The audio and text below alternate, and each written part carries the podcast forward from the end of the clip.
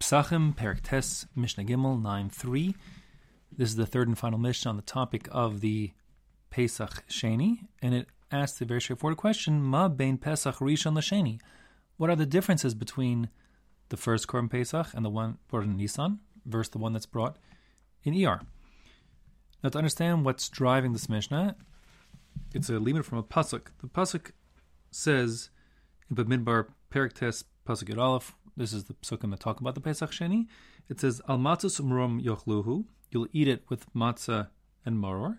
Lo yashiru mimenu ad boker, you won't leave any of the meat over till the morning. Ve'etzem lo yishbruvo, you won't break one of its bones. All halachas that are familiar to the, in common to the Pesach Rishon. Kechol chukas ha-pesach ya'asu oso. Like all the rules regarding the first Korban Pesach, you will do with the second Korban Pesach. Now, the Gemara asks why we need to include some specifics about the matzah and the maror, and the notes are leaving it over, and not bringing the bones, and then saying the general principle and everything else also. So, to understands from that that when we say everything else also, kol chukas pesach, what that includes is anything that's similar to these other previous specific examples, such as eating with the maror and not breaking the bones, etc. Meaning, things that are specific to the the offering itself and the consumption of the offering itself, those are included. But sort of exogenous, outside factors that have no real relation to the korban per se are not the actual etzim korban, the, the actual korban, the, the animal and the piece of meat that you eat. So um, those are not included. And for that reason, the Mishnah says the first difference is Harishon Aser Baval Yiram Bal Yimatze. When it comes to the original Nisan Korban Pesach, there's a prohibition of having chametz in one's possession. Bal Yiram Bal we've done this already, referring to two different lavin of possessing chametz on Pesach. And the truth is, um, more specifically, there's a separate additional law which says lo sishchat al chametz dam zivchi. You may not slaughter, offer that the korban pesach while you have chametz in your possession, and that does not apply to the pesach sheni, because the owning and possessing of chametz is something exogenous to the actual korban itself, it's something extra, so therefore it's not included, as I explained before. V'hasheni, when it comes to the Pesach Sheni, matzah v'chametz imo b'vayis. You can have both chametz and matzah in your possession. You'll need to have some matzah because there's a mitzvah to eat it with the Pesach Sheni, but no problem with having chametz as well.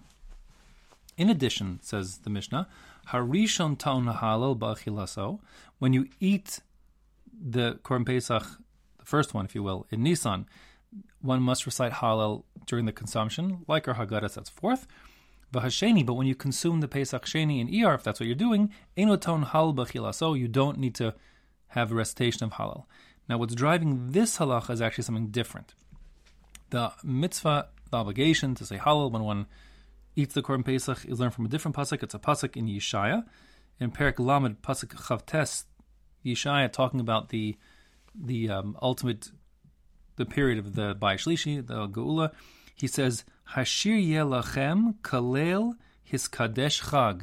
The song you will sing then, in the third temple period time, will be like the song that you sing on the night that's sanctified to you as a holiday, as a festival, as a chag.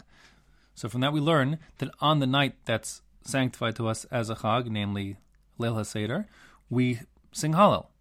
And that being the case, on that night we do on the festival, meaning the holiday of Pesach, because there there's a it's a chag, there's an Isra Malacha, and so on. But since the Pesach Sheni is brought in ER, there's no Isra Malacha, it's not a, not a festival per se, so there's no obligation to sing Hallel, or sing at all, um, during the consumption of the Pesach Sheni. Now the truth is, um, the Mishnah will go on now, but there are other things that are different between the Pesach Rishon and Pesach Sheni, not enumerated in our Mishnah at all, and this is typical for the Mishnah to give examples but not make a comprehensive list, even when asked what the differences are, to give some but not all. So Tosas points out, for example, that there's a mitzvah to offer the Korban Pesach within three kitos, like three shifts, three groups, as we discussed before, and that doesn't apply to the Pesach Sheni. And similarly, there's a mitzvah of, of, of Bikor. If one owns a Korban Pesach, he has to observe it for the four days preceding the holiday itself, the offering, to make sure it doesn't have a mum, etc. These things don't apply to the Pesach Sheni. Okay. The Mishnah goes on to say, Zev ta'un hal ba'asiyasan. While we don't have to sing Hallel during the consumption, during the consumption, I should emphasize, um, when we are doing the offering of the Pesach, we do say Hallel in the base of Mikdash. The Gemara says, How could a person be bringing the Korban Pesach and not be singing? And therefore, that's common to both the Pesach Rishon and the Pesach Sheni. And v'ne'echalen tzali al matzo mrorim, it's eaten roasted over an open fire. Tzli eish, as you said before, that applies to both. Matzah mrorim, as the psukim say, with matzah and maror together. V'dochen es Shabbos, and also if the 14th of Iyar, the day for the day for bringing the Pesach Sheni, um, falls out on a Shabbos, one does nevertheless shecht it on Shabbos. This the source for this, for the, for Pesach Sheni being Docha Shabbos, is a machlokas Tanaim brought down the Gemara. Um, according to Rebbe, it's based on the pasuk. The pasuk there in the psukim in uh, in Bamidbar Perak Test, which talks about the Pesach Sheni, it says Ki Korban Hashem Lo Hikriv B'Moado, referring to the person who failed to bring this offering B'Moado in its proper time. And B'Moado is always sort of a keyword to let you know it has to be done in its particular proper time being Doche Shabbos, and therefore he understands that this tells you to offer the the Pesach Sheni even on Shabbos. Rabbi Nassan disagrees. He says that that pasuk isn't referring to the Pesach Sheni, but rather the Pesach Rishon, and that being the case, he can't learn out from the pasuk, and therefore he um, learns it out straight from the same pasuk of Kechol Chukas Pesach Yasu Also. The same rules apply, and he understands that to mean the same rules apply to the Pesach Sheni as well. That is Doche Shabbos.